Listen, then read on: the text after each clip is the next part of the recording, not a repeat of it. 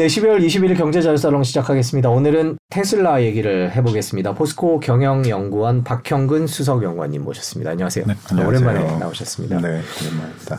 일단 물론 이제 저희가 기술적인 걸 여쭙기 위해서 연구원님을 모셨지만 저희가 테슬라 주가를 잠깐 보고 얘기를 계속 이어가도록 하겠습니다. 어, 테슬라 주가가 오늘 새벽에도 많이 빠졌는데요. 지난 1년치를 보겠습니다. 최고가가 400달러 정도인데요. 그 지난해 11월에 최고가였죠. 이 표에는 안 나와 있는데요. 400달러가 조금 넘었었고 오늘 137달러입니다. 많이 떨어졌습니다. 뭐 트위터와 관련된 일론 머스크의 여러 가지 보도들이 계속 이어지고 있었고요. 음, 그거와 관련됐다 아니다 다른 기술적인 문제들이 있다 여러 가지 얘기가 있었는데 테슬라 기업 상태가 어떤지 오늘 짚어보도록 하겠습니다. 관련 기사 하나 더 보겠습니다. 네, 오늘자 CNBC 기사입니다. 일론 머스크가 테슬라 주식이 왜 곤두박질 쳤는지 설명하려고 애썼다라는 내용인데요. 그 안에 여러 가지 내용이 있습니다만은 한마디로 요약하면 일론 머스크는 거시 경제 상황이 좋지 않다 이런 식으로 얘기를 했다고 합니다. 그리고 하나 더 전해드리면요. 예, 일론 머스크가 결국 트위터 CEO 사의를 발표했다. 그 트위터에서 투표를 했죠. 많은 사람들이 물러나라고 하니까 후임자를 찾으면 물러나겠다. 이렇게 발표를 했습니다. 이게 최근의 테슬라의 상황입니다. 이 상황에서 저희가 궁금한 거는 테슬라라는 기업의 본질적인 가치가 어떻게 뭐 많이 바뀐 건지 훼손된 건지 주가가 60% 연초 대비 60%까지 떨어질 정도인지를 하나하나 짚어보도록 하겠습니다. 영관님 그 뭐 이거부터 개인적으로 좀 여쭙고 시작하고 싶은데요. 주가가 많이 빠졌어요. 그거 보시면서 네. 어떤 생각을 하셨는지도 궁금해요. 테슬라가 최근에 뭐 이벤트들을 여러 개 가져왔었죠. 그래서 뭐 AI Day 2 지난번에 저희 다뤘듯이 하면서 테슬라 봇 로봇에 대한 발표도 있었고 그다음에 최근에 테슬라 세미 이제 화물 트럭 관련 네. 어, 이벤트도 있었고요. 어, 우선은 그런 것들이 투자자들 입장에서는 조금 어, 불확실성에 대한 해소가 말끔히 안 된 부분이 있었지 않았나 좀 나름의 생각으로는 그런 분석이 되는 것 같고요. 그러다 보니까 그런 상황에서 또 갑작스레 이제 트위터 인수권이 네. 좀 터지면서 어, 그 일론 머스크의 행보가 이제 굉장히 네. 여러 방향으로 튀다 보니까 이제 투자자들 입장에서는 그 신뢰도를 조금 잃을 수 있는 그런 상황이 좀 연출됐다고 좀 보여지고요. 어, 그런 우려 속에서 또 이제 경기 상황도 워낙 안 좋다 네. 보니까 특히 내년도 자동차 시장이 침체가 조금 많이 예상되는 상황에서 놓여 있다 보니까 이제 조금 전망을 어둡게 보지 않는가 이제 투자자들 입장에선 그럴 수가 있다고 생각이 들고요. 또 최근에 어, 특히나 이제 테슬라가 많은 판매량을 보이고 있는 중국 시장에서 네. 뭐 잠시 재고도 늘었었고 어, 최근에 BYD가 사실 굉장히 빠르게 성장을 하고 있습니다. 그래서 네. 사실 중국 시장을 거의 견인하고 있는데 그 상황에서 테슬라도 물론 이제 최근에 다시 회복을 했다고 해요. 이제 10월 달 정도에는 2만 대대 정도까지 판매고 평소 3만 대 안팎으로 오가던 판매량이 월 2만 대까지 떨어지면서 이제 수요가 꺾인 거 아니냐 이런 우려들이 특히나 좀 네. 터졌었거든요. 그때 이제 또 타격을 많이 받았는 것 같은데 11월 달엔 다시 6만 대로 치고 올라왔거든요. 그래서 어 약간 그런 불확실성들이 좀 가중되면서 이제 투자하시는 분들 입장에서는 단기적으로는 굉장히 좀 어, 어떻게 보면 악재들이 많이 터졌다. 그래서 그런 차원에서 조금 우려들이 이제 주가에 반영된 거 아닌가 생각합니다. 음. 그 주가가 많이 빠지는데 기업 실적이나 지금 매출이나 판매나 네. 이런 것들이 이렇게 빠질 정도로 뭐 펀더멘털이 흔들리거나 달라지거나 그런 네. 것들이 좀 있습니까? 어, 뭐 제가 보는 입장에서는 사실 뭐 판매도 어, 그 예상만큼 실적을 달성할 것으로 보이고요. 그리고 네. 이전에 얘기됐듯이 이제 그 auto margin이라 해서 자동차 대당 수익이 네. 뭐몇 개월 전에 어 언론에서 비교한 바로는 뭐 토요타의 여, 대당 수익이 토요타 여덟 배다 뭐 이런 네. 이야기도 나올 정도로 사실 auto margin 30% 육박하고 있기 때문에 아직도 어 수익 창출력 면에서는 펀더멘탈 자체가 흔들렸다고 보기에는 좀 어, 이른 것 같고요. 어, 다만 이제 우려는 이제 가격 압박은 계속 있을 것이다. 왜냐하면 지금 뭐 중국에서도 인하하면서 이제 물량을 확보하려고 하는 움직임들이나 사실 그, 그동안에도 가격 인상을 많이 했기 때문에 어, 원래 좀 경쟁력을 되찾으려면 네. 뭐 다시 어, 가격이 하방 압박을 받을 거기 때문에 그런 면에서 좀 수익 압박은 있을 수 있겠으나 펀더멘탈 자체가 바뀌진 않았다. 그렇게 보여집니다. 그 중국 얘기를 아까 해주셨는데 중국 네. 판매를 놓고 판매량, 뭐 판매 상황, 네. BYD의 추격 이런 걸 놓고선 되게 여러 가지 전망들이 엇갈리고 있습니다. 네. 개인적으로는 네, 그 중국 시장에서 테슬라의 전망은 어떻게, 테슬라의 판매 네. 전망은 어떻게 보고 계세요? 어, 우선은 이제 BID가 기대 이상으로 굉장히 빠르게 잘 네. 성장하고 있는 것 같아요. 네. 그래서 뭐 어, 올해 많으면 뭐 200만 대, 내년 뭐 또 두 배 성장해서 400만 대까지도 하는 거 아니냐 뭐 이런 식으로 굉장히 빠른 성장을 하고 있어서 사실 이제 결국에는 중국 시장 안에서도 그 가격 경쟁은 피할 수가 없다고 좀 보여지거든요. 그러니까 테슬라가 그런 면에서 앞으로 좀 더 신경을 많이 쓰지 않을까 좀 생각이 들고요. 여전히 그래도 수요는 아직 몇 개월도 지켜봐야겠지만 이제 10월 달에 우려했던 만큼 뭐 11월에 사실 굉장히 치고 다시 올라오고 있어서 어 실제로 중국 수요가 꺾였냐에 대한 판단은 아직은 좀 지켜봐야 될 것 같고요.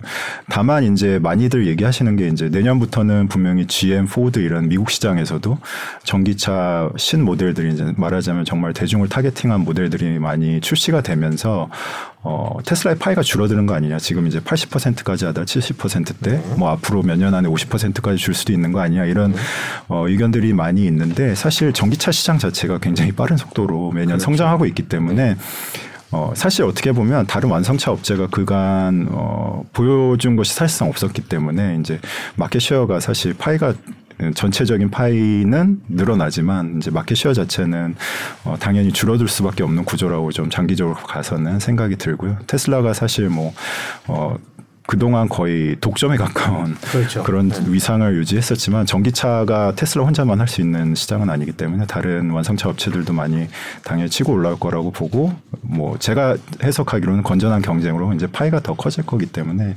뭐 테슬라가 독점적 지위를 잃었다고 해서 판매고가 줄, 준다든가 이런 상황은 안 될 것 같습니다. 지금 말씀을 해주셨으니까 저희가 이제 뭐 네. 테슬라에 대해서 요즘에 주가가 떨어지면서 나오는 많은 부정적 얘기들에 대해서 네. 의원님의 그 의견을 듣고 싶은데요. 네. 방금 말씀하신 제너럴 모터스나 포드나 뭐 폭스바겐이나 네. 현대차나 이런 차들에 의해서 이제 많이 추격이 됐다. 이게 항상 이제 테슬라에 네. 대해서 안 좋은 얘기들이 나올 때 가장 먼저 나오는 네. 얘기들인데 뭐 포드도 주가가 많이 빠지고 뭐 다 마찬가지인 네. 것 같긴 한데요. 네. 경기 침체 때문에 내년 예. 자동차 경기가 안 좋다는 우려 맞습니다. 때문에 그런데 특별히 이런 것들이 최근에 더 도드라질 만한 뭐 그런 상황 변화가 좀 있나요? 기술적으로 아무래도 엔지니어시니까. 아, 사실 이제 그 전기차니까 결국에는 그 배터리 생산, 네. 그다음에 전기차 생산이 이어 어 이어져야 되는데 지금 그 저희가 과거 경험 보면 이제 저희 자- 굉장히 잘한다는 국내 LG 화학이나 네. 삼성, SDI 이런 기업들도 사실 어, 국내 설비하고 나서 유럽이나 미국, 사실 미국은 거의 이제 시작 단계죠. 그래서 유럽이나 미국에 진출했을 때, 어, 같은 공장을 이제 확장을 하더라도, 어, 수율 잡는 데까지 상당히 시간이 걸렸습니다. 그러니까 완공하기까지 최소 뭐 2년에서 3년 정도 걸리고요. 그 다음에 가동을 하고 나서 정상적인 수율, 예를 들어서 한 70%대까지, 80%대까지 올라오는데도 한 3, 4년이 걸렸거든요. 네. 그런 사실 배터리 업계 안에서는 그런 우려들을 계속 하고 있습니다. 그래서 지금 IRA법에 따라서 미국으로 굉장히 활발히 진출을 하고 있는데 그 안에서도 이제 배터리 공장 설비가 완공이 되고 나서 정상적인 수율까지 얼마나 올라올 것인가에 대한 어, 의구심들을 사실 배터리 업계에서는 다들 갖고 있고 사실 예상보다는 지연될 거다 이런 것들이 사실 현실적으로 좀 드러나고 있거든요. GM 같은 경우에도 지금 전기차 프로젝트가 사실상 내년 상반기부터 이제 본격적으로 많이들 돌아갔어야 되는데 어, 약간 지연된다 이런 선언들을 하고 있고 포드나 이제 GM의 초기 모델들이 판매고가 예상보다는 그렇게 높지 않다 보니까 어, 기대했던 것보다는 이런 전기차 판매가 조금은 지연되면서 일어나는 그런 현상들이 좀 보이는 것 같습니다. 그 기술적인 얘기도 좀 여쭤볼게요. 네. 지금 최근에 뭐 안 좋은 얘기들이 계속 나오다 보니까 네. 이제 이제 FSD 같은 경우가 더 뭐 오래 걸리는 거 아니냐, 예. 뭐 애플도 다 팀을 해체하면서 포기한 네. 거 아니냐. 네. 그러면서 이제 또 부정적인 얘기가 나오던데 그 FSD 그러니까 네. 자율주행에 관한 지금 기술적인 진보, 기술적인 네. 발전 그런 상황은 어떻습니까? 좀 나오는 게 있나요? 어, 뭐, 저희가 가장 최근 볼 수 있었던 거는 이제 AI Day 2에서 새로운 어떤, 어, 이제 프레임을 가지고 네. 어, 자율주행 기술을 보였는데 한 단계 더 진보된 모습을 보였고요. 사실 이제 어, 버전 11이 이제 주- 어, 보급이 되면서 뭔가 네. 좀더 기대감을 갖고 있는 상황인 것 같고요.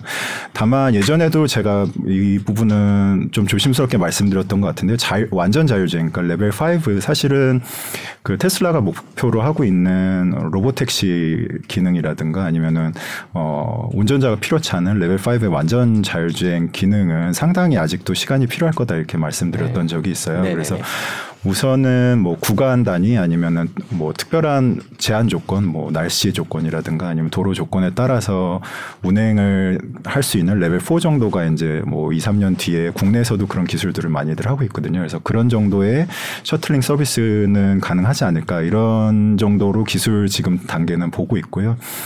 어, 자율주행 기술에 대해서 한 가지 또 그 논란이 테슬라는 항상 많이 됐던 게 뭐냐면 비, 퓨어 비전을 갖고 이제 추구를 했었거든요. 근데 어, 익히 아시다시피 이제 라이다는 다른 완, 어, 자율주행 기업체하고 다르게 장착을 하지 않겠다고 하고 네네. 있고 비싸기 때문에 그 다음에 레이다도 뺐고요. 그 다음에 최근에 소나까지 뺐었어요. 근데 최근에 다시 또 네. 그 초, 초정밀 레이더를 달겠다고 해서 그러면은 아 뭔가 이게 자율주행 그러니까 기술의 네, 한계를 느낀 게 카메라만 아니냐. 갖고 된다 그러더니 예, 이제 이런 예, 그래서 뭐 사실 저도 이제 기술을 바라보는 입장에서 좀 설명하기가 난감한 그래서 퓨어 비전을 추구한다고 했다가 갑자기 네. 레이더가 또 들어가니까 근데 그 퓨어 비전 한다고 했을 때도 이제 그, 그 자율주행 기술을 개발하시는 분들 안에서는 이제 이- 이를테면 인텔 모빌 아이 같은 경우에는 레이더가 없으면 아마 보행자 보호가 쉽지 않을 거다. 음. 뭐 아니면은 악천후에서 어, 탐지 가 쉽지 않을 거다. 이런 의견들이 계속 있었거든요. 그래서 어뭐 전략 수정을 좀 했는지는 모르겠습니다만 그런 차원에서 레이더가 다시 도입되는 게 아닌가 좀 생각이 들고요. 다만 이게 뭐 기술적으로 어 완성도가 떨어져서 다시 뭐 한 걸음 뒤로 간다기보다는 이제 뭐 다른 자율주행 업계에서 좀 계속 테슬라를 어 말하자면 비판하던 그런 내용들에 있어서 뭔가 받아들이는 게 아닌가 좀 그런 생각이 좀 들, 들고 어 그런 면에서 이제 조금 더 어, 진보를 조금 보여줘야 되는 그런 상황인 것 같습니다. 네. 그러니까 그 그냥 눈으로 보는 것만으로 네. 한다고 했다가 예. 이제 레이더를 달겠다라고 하는 것 자체가 네. 한계를 인정한 거 아니냐라는 네. 이제 분석들이 나오는 건데 네. 어 그렇게 생각하시는 건가요? 아니면 오히려 그걸 보완함으로 인해서 더 나아질 수도 있을 거다라고 생각. 근데 이제 비용 문제가 어. 네. 또 문제가 될 것 같기도 하고요. 그렇죠. 사실은 이제 라이다나 레이다, 소나 다 제거하는 게 비용 이슈도 굉장히 큰데 뭐 사실 비용보다는 결국엔 안전 이슈가 더 중요하다. 중요하기 네. 때문에 뭐 이게 사실 테슬라 자율주행 시스템은 뭔가 계속 변화를 하면서 진화를 하는 그런 어 단계에 있기 때문에 이게 뭔가 뭐 하나의 놓친 부분을 보완하기 위해서 다시 보완하는 게 아닌가 그런 생각을 저는 개인적으로 좀 갖고 있고 뭐 좀 더 안전하게 그게 가, 능하다고 하면은 뭐 다행이라고 볼 수 있죠. 그러니까 기존에도 왜냐하면 그 하나의 센서만을 하면은 어 리던던시라 그래서 어떤 특정 상황에서는 이제 뭐 카메라가 끊긴다든지 이러면은 대응이 안 되는 상황들이 있잖아요. 그러다 보니까 어, 그런 우려들을 다들 조금씩은 했었거든요. 그래서 그런 어떤 보안의 역할이 아닌가 지금은 생각이 들고 뭐 궁극에는 정말 퓨어 비전을 다시 갈 수도 있겠지만 지금은 일단 뭔가 다른 시도를 하고 있는 걸로 보입니다. 네. 근데 이제 테슬라가 pure vision, 그러니까 카메라만으로 자율주행을 할 수 있다고 했을 네. 때 가장 충격을 먹었던 회사는 구글이었잖아요. 네. 라이다도 달고 레이더도 네, 달고 네. 다 달고선 자율주행 데이터를 쌓고 있었던 네. 구글 입장에서 많이 힘들었을 텐데, 근데 오히려 지금 레이더를 달았다라는 건 구글이랑 이제 더 가까워진 거 아닌가라는 생각이 결국에 안전을 생각한다면 네. 구글이 맞는 건가? 이제 그런 생각을 하시는 분들이 요즘 테슬라가 아, 워낙 안 좋으니까 네. 있는데 엔지니어로서 그 lidar가 있고 없고의 차이라는 게 네. 어떤 차이인지 좀 설명해 주시면 좋을 것 같아요. 어, 결국에는 이제 라이다라는 거는 빛을 이용해서 탐지를 하는 거잖아요. 그러니까 사실 빛을 이용해서 3차원 스캐닝을 주변을 한다고 보시면 됩니다. 그러니까 보다 좀 정밀하게 데이터를 입수를 할 수 있는 건데 그러니까 테슬라에서 주장했던 거는 사람도 눈으로만 운전 눈이라는 시각 감각만으로 운전을 한다. 그러니까 차에서도 이런 게 가능하지 않겠느냐. 아니면 뭐 일론 머스크가 당연히 이제 어, 어떻게 보면 자율주행 개발 철학이라는 게 있거든요. 네. 그러니까 철학에 의해서 우리는 그럼 사람처럼 모든 걸 해보겠다 해서 이제 pure vision으로 갈 수가 있었던 것 같은데요. 그러니까 뭐 구글이나 웨이모하고 좀 차별점이라고 하면 사실 lidar라는 게 이제 가, 그 센서 중에 가장 비싸기 때문에 그, 비싸죠. 그 가장 큰 차이가 있고 뭐 레이다는 그 중간 영역에 있기 때문에 어 다만 이제 상호 보완적인 요소들이 있습니다. 그러니까 이를테면 아까 말씀드렸던 것처럼 근접거리에 있는 보행자를 탐지한다든지 아니면 악천 후 눈이나 뭐 어, 비가 온다든지 할 때 이제 카메라가 탐지 못하는 경우에 뭐 레이더가 탐지하는 경우가 있기 때문에 그렇죠. 그런 것들을 이제 뭐 중복 사용 리던던시를 통해서 해결하고자 이제 다 많은 기업들이 했었던 거고 테슬라는 과감히 이제 뺐던 건데 뭐 그런 면에서 뭔가 한계점이 보여, 보여서 다시 보완했을 수 있겠다는 좀 생각이 듭니다. 네. 그렇군요. 예, 테슬라에 대해서 항상 이제 안 좋을 때 나오는 그런 네. 질문들이 또 겹친 것 같긴 한데 네. 최근에는 특히 테슬라 자체가 기술적으로 그런 변화를 보이면서 더 그런 얘기가 많이 나온 것 같아요. 그거 외에는 뭐 저기 부정적인 얘기들을 했으니까 예. 네, 테슬라에 대한 긍정적인 시각을 가질 만한 그런 이벤트들은 없었나요? 어, 뭐 최근에 이제 테슬라 세미 아, 예, 그 트럭이요. 트럭이 나왔죠. 그래서 어, 사실 이 부분도 이제 의문점들이 많이 있었기 때문에 사실 좀 시장에서는 아직 그 의구심을 갖고 있는 부분 부분들이 많이 있는 것 같아요. 어 다만 이제 어, 많은 시각들이 이제 이론적 계산으로 해보면 전기차라는 게 배터리가 굉장히 무겁기 때문에 결국에는 그 뭐 도로에서 이를테면 미국에서는 클래스 8 그래서 3만 3천 파운드 이상의 대형 화물 트럭들은 어 총 중량이 36톤을 넘어가면 안 되거든요. 네. 그러니까 8만 8만 파운드죠. 파운드로는 그래서 넘어가면 안 되는데 그 안에서 사실은 이제 공차 중량이라서 트럭하고 트레일러 이제 트럭하고 그 짐을 실을 수 있는 밑에 바퀴가 네. 달린 flatbed 트레일러까지 해서 어, 다 포함해서 그 무게 제한을 두고 있습니다. 왜냐하면 도로에 이제 파손이라든가 이런 네. 걸 막기 위해서 너무 무거우면 안 되니까요. 네, 네, 그런 의미에서 하고 있는데 어, 그렇게 되면 사실 이제 화물 적재 공간, 화물 적재 중량이 이 공차 중량에 의해서 결정이 되거든요. 그 말은 이제 앞에 트랙터라 해서 차를 끄는 네. 그 트랙터의 무게가 얼마나 되느냐가 굉장히 중요한데 전기차가 되면 당연히 기존 디젤 트럭보다 몇 톤이 무거울 거란 말이죠. 그래서 그런 것들을 조금 깔끔하게 이제 해소 해소해 주진 않았습니다. 그냥 실제 아, 공차 중량을 보여주지 않았고 그다음에 가격 이슈, 그러니까 배터리가 지금 예상으로는 어 기존의 그 테슬라 이제 장거리 모델 버전들이 100kWh 정도 되는데 이거의 10배 가까이 되는 거거든요. 네. 900에서 1000kWh 가까이 될 걸로 보이는데 그런 약간 의구심들을 조금 이제 총 중량 배터리 가격이 그렇다면 비례해서 늘어날 테니 기존에 약속했던 가격대 못 맞추지 않겠냐 이런 좀 어, 궁금증들을 좀 많이 남겨놨어요. 네. 다만 이제 어, 몇 년 동안 계속 비판 받던 거는 그러니까 전기차가 무, 당연히 무거울 테니까 화물 적재 중량이 안 나올 거고 그만큼 퍼포먼스가 안 나올 거다. 그래서 어, 미국 같은 경우에는 800km를 주행하고 이제 8시간을 아, 주행하고 30분을 이제 그 화물 트럭 운전자가 쉬게 이제 규정이 돼 있는데 어 사실 8시간 가까이 주행을 못할 거다 결국에는 800km 이렇게 가지 못할 거다. 그래서 비판이 많았었는데 이번 그 이제 펩시의 인도식을 하면서 800km를 가는 전기 트럭을 보여줬죠. 그래서 음. 실제 주행 영상을 보여주면서 그걸 입증했기 때문에 아 그러면은 가능성이 충분히 있는 건가? 이제 가격이나 뭐 화물 적재 중량은 아직 어 정확히 파악이 안 되더라도 적어도 full 적재한 8만 톤의 아 8만 파운드의 그 차량이 800km를 갈 수 있구나 이걸 보여주면서 사실 이거는 그 화물 물류의 혁신을 선도할 수 있는 그런 내용이거든요. 네. 왜냐하면은 이제 그 인도 행사에서도 보여줬지만 미국의 사실 그 이런 대형 트럭의 비중이 1% 정도밖에 안 되는데 탄소 배출은 거의 20% 아. 전체 20%를 하고 있고 예, 뭐 미세먼지는 30% 이상을 담당하고 있기 때문에 화물 물류 를 전기화한다는 거는 환경에 굉장히 도움이 되는 그 거거든요. 그 자체로도 의미가 크네요. 네. 저희 일단 설명 중간에 네. 그 네. 트럭이 어떻게 생겼는지 아, 예. 저희가 이제 보여드리면서 얘기를 하면 좋을 것 같아요. 저희가 네. 준비해 놓은 사진들이 있는데요. 네. 아 이제 저 가운데 있는 게 이제 이번에 나온 그 네. 트럭이죠. 예. 그리고 다른 사진들도 쭉 보여줬으면 좋겠어요. 네. 네. 그래서 뭐 사실 세네 개밖에 없는 라인업에 대형 트럭이 이제 추가가 된 걸로 보실 수가 있겠고요. 네. 어, 그 다음으로는 지금 저 사진이 나가고 있네. 아, 예, 뭐 네. 1%... 이 트럭 사진을 좀 네. 보여주시죠. 네. 네. 지금 기술적으로 또 뛰어난 부분들이 네. 사실 그 미국의 트럭들은 영화 보시면 이렇게 long nose라 그래서 굉장히 깁니다. 네. 그래서 미국 길들은 굉장히 직선로가 많기 때문에 아, 이렇게 회전 반경이 길어도 되, 다 보니까 네. 차를 굉장히 크게 크게 만드는데 네. 그렇게 만들다 보면 공기 저항이 굉장히 안 좋아서 결국에는 에너지 효율적으로 굉장히 떨어지거든요. 네. 근데 테슬라 같은 경우에는 이렇게 유선형으로 굉장히 잘 깎아서 네. 이제 공기 저항 개수가 0.36 정도가 되는데 이게 거의 뭐 스포츠카 정도의 어 비, 유사한 수준의 이제 공기 저항 개수고요.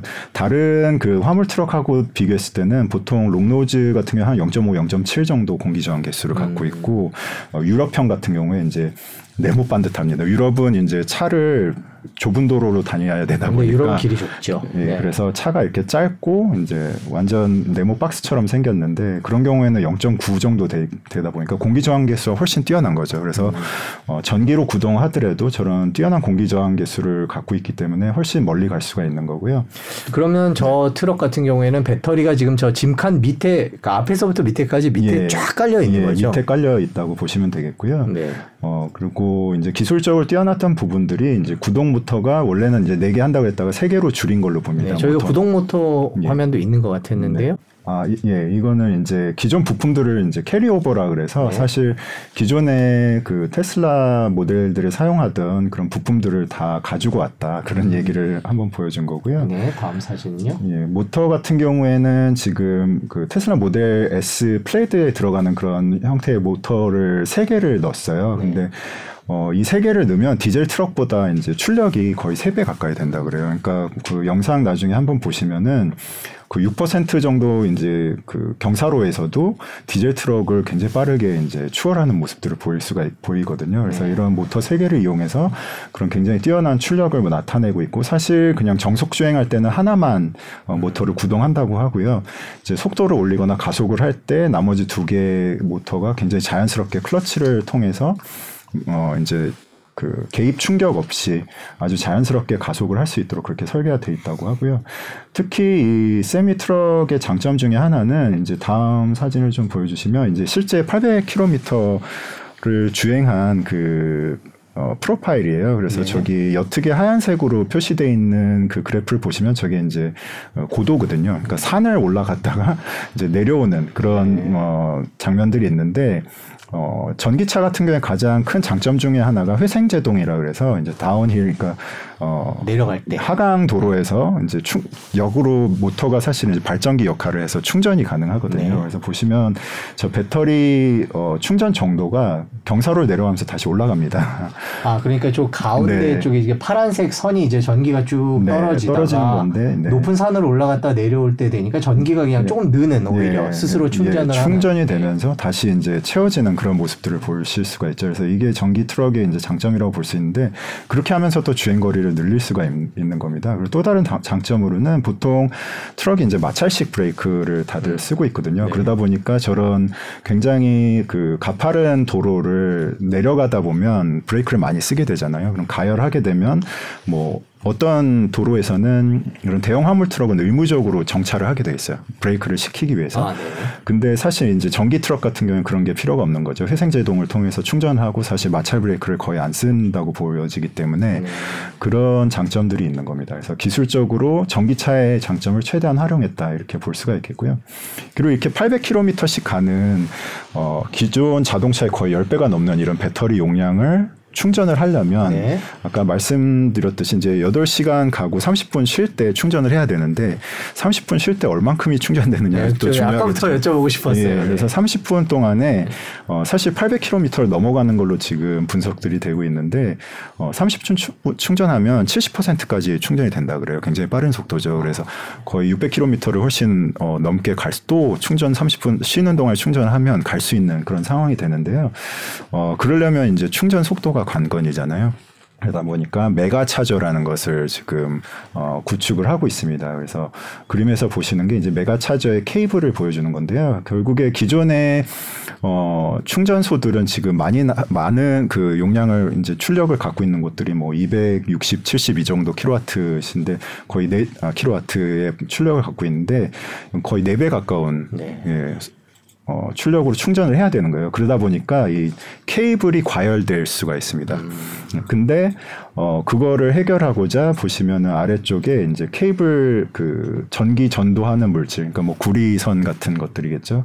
그거를 직접 이제 냉각수에 담궈가지고 이머션 쿨링이라 그러는데 냉각수에 직접 어, 담가가지고 냉각을 함으로써 이제 케이블 두께도 기존의 그 급속 충전기 사이즈하고 케이블이 거의 동일하게 유지된 것으로 보입니다. 그러니까 이런 기술들이 다 접목이 돼서 사실 그 전기 트럭에 어떻게 보면 혁신을 가져다 줄 수도 있겠다 그런 생각이 듭니다. 그래서 아직은 근데 다만 시간이 조금 걸릴 것 같은 것은 저런 메가 차저들이 보급 되려면 시간이 상당히 걸릴 거라 일론 머스크도 언급을 하고 있거든요. 그래서 네. 조금 시간은 걸리겠지만 이제 뭐 2024년 정도면 뭐 5만 대 판매를 하겠다. 물론 이제 항상 공격적인 목표를 네. 제시하기 때문에 어 사실 그 저런 대형 화물 트럭 시장이 글로벌린 한 50만 대 연간 판매가 된다고 하고 미국에서만 20만 대인데 5만 대면 사실 4분의 1을 네, 가져가겠다는 거거든요. 4분의 1을 가져가겠다. 예, 그래서 굉장히 공격적인 목표인데 그렇게 생산만 된다고 하면 아까 말씀드렸던 것처럼 뭐 환경 문제에 상당히 기여를 하겠죠. 네. 그래서 어 제가 계속 너무 많은 얘기를 아닙니다. 예. 그래서 가격 이슈가 조금 있는데 가격을 정확히 밝히지 않았어요. 그래서 처음 5년 전에 얘기했을 때는 300km 가는 모델은 15만 불, 네. 그다음에 어 800km 가는 모델은 18만 18만 불에 판매하겠다 그랬는데 네. 지금 올해만 해도 배터리 원료 가격이 올라가서 뭐 네, 뭐 이렇게 한 7% 정도 평균 올랐다고 하거든요. 배터리 가격이. 그래서 그때 가격에 맞출 수 있겠는가 그런 좀 의구심도 있고 그리고 워낙 이제 배터리가 많이 들어가다 보니까 아 18만 불은 훌쩍 넘을 거다. 이렇게 뭐 20만 불, 20만 불, 25만 불 뭐 이렇게 넘어갈 거다. 이렇게 얘기를 좀 하고 있고요. 그런 면에서 그러면 약속된 가격에 판매를 못하면 그 말하자면 펩시 같은 소비자 입장에서는 이게 손해 아니냐. 이렇게 좀 보고 있는데 저희 환경에 기여하는 부분이 워낙 많다 보니까 캘리포니아 주정부 같은 데서는 네. 이제 거의 뭐 200억 가까운 지원금을 줬다고 해요. 그래서 그런 것들로 초기에는 아무래도 상세를 좀 할 것 같아요. 그리고 지금 IRA법을 통해서 이제 화물 트럭 같은 경우에 4만 불 정도 대당 또 보조금 지원이 있기 때문에 그런 가격 격차를 극복할 수 있을 걸로 보이고 또 이제 테슬라의 주구장에 따르면 이제 유가가 워낙 또 올랐기 때문에 전기료하고의 차이를 봤을 때 에너지 소모하는 거에 비해서 이제 에너지 비용이 워낙 적게 들다 보니까 뭐 3년간 운용을 하면 20만 불 정도를 절약할 수 있다. 그러니까 그런 것들을 다 합치면 이제 운용 면에서는 어 궁극적에선 궁극적으로 이제 생애 주기로 봤을 때는 디젤 트럭 운영하는 것보다는 저렴하지 않겠느냐. 그러니까 다만 지금은 상당 부분 초기엔 보조금에 좀 의존하고 있는 걸로 보이고요. 어, 지금 현재는 이제 테슬라가 굉장히 빠르게 개발을 하기를 기대했던 4680 배터리, 그러니까 어, 에너지 효율도 뛰어나고 가격도 저렴할 걸로 예상됐던 4680 배터리가 개발이 좀 어, 뭐 저는 사실 오래 걸릴 거라고 생각했는데 네. 기대보다 좀 늦게 나온다는 평들이 있어서 어, 걱정을 했는데 이제 2170 배터리가 들어가고 있거든요. 그래서 아, 그런 것들이 앞으로 좀 더 개선이 돼서 4680 배터리가 이제 제대로 생산이 되기 시작하면 가격이나 효과들이 더 있을 거기 때문에 그때 몇 년 지난 후에는 뭐 보조금 없이도 일반 디젤 트럭 하고도 경쟁할 수 있지 않을까 그런 기대를 좀 해보고 있습니다. 네. 네 트럭 얘기를 마저 하고 4680 배터리 네. 얘기를 좀 더 여쭤봐야 될 것 같은데 네. 이 트럭이 생산은 어디서 할 예정이죠? 미국의 공장들이 있는데 기존 공장에서 하는 게 아니라 새로 짓는 건가요? 어, 아 제가 그 부분 아, 예, 예. 프리몬트였던 것 같은데요. 네, 네. 네. 예, 저희가 이제 네. 생방송이라는 네. 죠 예, 네, 그리고 또 궁금한 거는 이제 네. 환경과 관련돼서 네. 효과가 크다라고 말씀해 주셨는데 이제 캘리포니아 주 같으면 뭐 주지만 규모로 따지면 뭐 전 세계 경제 규모로 한 6위, 7위 국가에 네. 해당하는 정도의 큰 건데 네. 그러면 캘리포니아가 이런 테슬라의 트럭을 사면 어, 보조금을 주겠다라고 그 큰 회사들에게 그렇게 권유하고 있는 그런 상황인 건가요? 네, 그렇죠. 그러니까 뭐 충전 설비를 설치한다든지 사실은 환경에 기여 효과가 있기 때문에 네. 그런 보조금들을 지원하는 걸로 알고 있고 테슬라 말고도 이제 뭐 니콜라라든지 이런 기업들도 그런 보조금을 받는 걸로 제가 알고 있습니다. 네. 네. 예전에 처음에 이 트럭이 나왔을 때 이제 모든 사람들이 생각했던 거는 자율주행이었던 것 같아요. 네. 그러니까 아무래도 고속도로 운전이 뭐 애플도 아직은 고속도로 자율주행은 포기하고 있지 않듯이 네. 어, 시내 운전보다는 조금 단순하기 때문에 물론 이제 최종적으로 네. 시내에 들어가야 되겠 되겠지만 예. 그래서 자율주행이라는 것이 장착이 되면 이 테슬라의 이런 대형 트럭은 네. 더 힘을 갖지 않겠느냐 이런 얘기가 처음에 있었던 것 같아요. 네. 여기에는 어떤 식으로 그 자율주행이 적용이 되고 있고 앞으로 또 될 예정인가요? 네, 조금 또 이것도 뭐 안 좋은 얘기부터 네. 의아했던 게 이번 이벤트에서 이상하게 Autopilot이나 FSD에 대한 얘기를 하지 않았어요. 네. 근데 당연히 테슬라가 어, Autopilot이나 FSD를 개발을 하고 있기 때문에 그잘 어, 트럭에도 적용이 당연히 될 걸로 보이고요. 어 아까 말씀드렸듯이 트럭 같은 경우에는 특히 미국은 이제 뭐 8시간씩 주행을 한다고 했잖아요. 굉장히 피로도가 운전자들이 그렇죠. 높, 예. 높을 거고 사실 직선 도로가 굉장히 많을 네. 겁니다. 그렇기 때문에 어, 자율주행 기술 개발 진영에서 가장 먼저 적용될 분야가 어디냐 하면 이 물류 쪽이 가장 먼저 될 거라고 했어요. 왜냐하면 그 트럭 같은 경우에 사실 뭐 게- 제일 끝차로 하나를 양보해 줄 수 있을 정도로 어떤 그런 제도적으로 규정하기도 상대적으로 이제 쉽다고 보여지고 단순한 도로 주행을 하는 경우가 굉장히 많거든요. 그러니까 사실 고속도로상에서 거의 직진으로 8시간을 말 가는 것만 보조해줘도 안전을 보장해줘도 그렇죠. 트럭 운전자 입장에서는 굉장히 어, 좋은 시스템인 그럼요. 거거든요. 그래서 그, 어, 당연히 적용이 될 것으로 보이고요. 향후 뭐 이제 어, 탈출로를 나가서 이제 시내 주행까지 해주면 더욱 더 좋을 것 같고요. 지금 네. 기술로도 네. 고속도로 주행은 큰 문제가 없을 것 같기도 한데요. 맞습니다. 지금도 뭐 저희 네. 일반 차량에서도 이미 레벨 2 많이들 사용해 보셔서 뭐 직선호 종단은 잘 쓰고 계시잖아요. 근데 네. 그럼에도 불구하고 뭐 예측하지 못한 상황에 대한 뭐 대응이라든가 네. 그다음에 뭐 어, 도로를 따라서 이제 내비게이션에 따라서 간다든가 이런 기능들이 부과가 된다면 아마 다른 트럭들보다는 훨씬 차별화될 것으로 생각이 되고 한 단계 더 발전해서 그 다음으로는 아마 그 군집주행이라고 하는 그 부분이 있는데 네. 트럭을 기차 배열처럼 한 두세 대를 연이어 붙이는 거죠. 그렇게 되면 사실 실제로 운전하는 차량은 최선두에 있는 차량만이 운전을 하고 뒤에 차량은 이제 럭킹이 돼가지고 네. 어, 선두 차량을 추종하기만 하면 되는 그런 기술들이 굉장히 기대를 하고 있어요. 그래서 그렇게 되면 뭐 이- 이게 뭐 그 지금 미국이나 우리나라도 트럭 운전 어, 기사분들을 모시기가 굉장히 어렵거든요. 네. 그러니까 인력난이 굉장히 많은 분야이기 때문에 그렇게 좀 대응을 할 수 있지 않을까 하는 기대감도 굉장히 큽니다. 아 그거는 앞에 한 대가 가면 나머지들이 쫓아서 가는 거군요. 네. 그러니까 앞에만 운전을 해주면 되는 맞습니다. 거군요. 그리고 심지어는 이제 간격을 굉장히 좁게 해주면 공기 역학적으로 또 굉장히 아, 네. 우수해져서 연료를 뭐 10에서 15%까지 또 절감할 수 있다고 하거든요. 네. 그래서 이런 기술에 대해서도 뭐 한다면 테슬라가 제일 먼저 하지 않을까 하는 네. 기대감이 좀 있습니다. 근데 이번 발표에서는 안 나왔죠. 이번 발표에서는 예, 네. 보여주지 아, 않아서 안 좀. 네. 네.